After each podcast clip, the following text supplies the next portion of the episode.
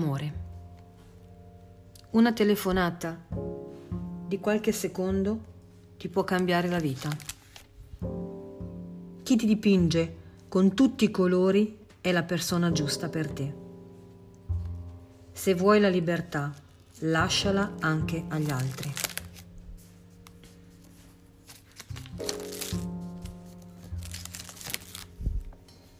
Stiamo perdendo il contatto con la, sal- la saggezza selvaggia che ci fa fiutare il pericolo a distanza e mette le ali ai piedi.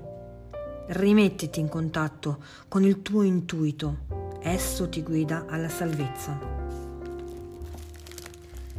Mi volto con lo sguardo e vedo un muro attraverso il quale si erge l'infinito. Penso di essere murata dai miei pensieri imprigionata soli- dalla solitudine, dell'impossibile, e osservo la pianta, la rosa, le rose che sono ferme e allo stesso tempo vive e uniche nel loro lavoro nascosto. C'è sempre il nuovo dentro noi, basta coglierlo e con esso l'essenza del respiro sottile ci rende unici nella sostanza.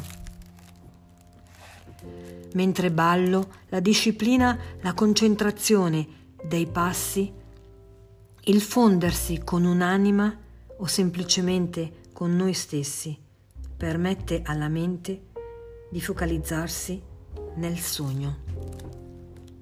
Sei tu che scrivi la tua vita, ma quale storia intendi raccontare?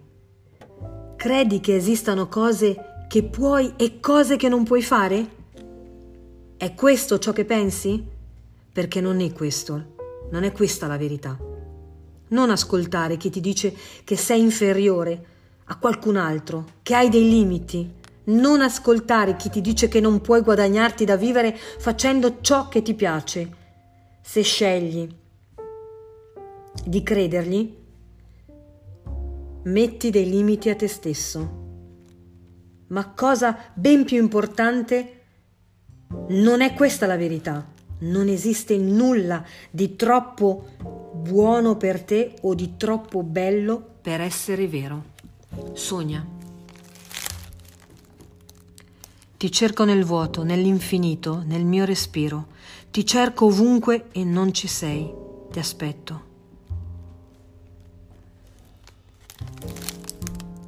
Spesso una delle prime cose che faccio al mattino è truccarmi. Quel trucco che maschera ogni emozione, che ti fa sentire forte, che ti permette di non piangere. Altrimenti il trucco cola sulle emozioni e non vuoi farle colare, vuoi tenerle strette a te, come ricordi che svaniscono per sempre.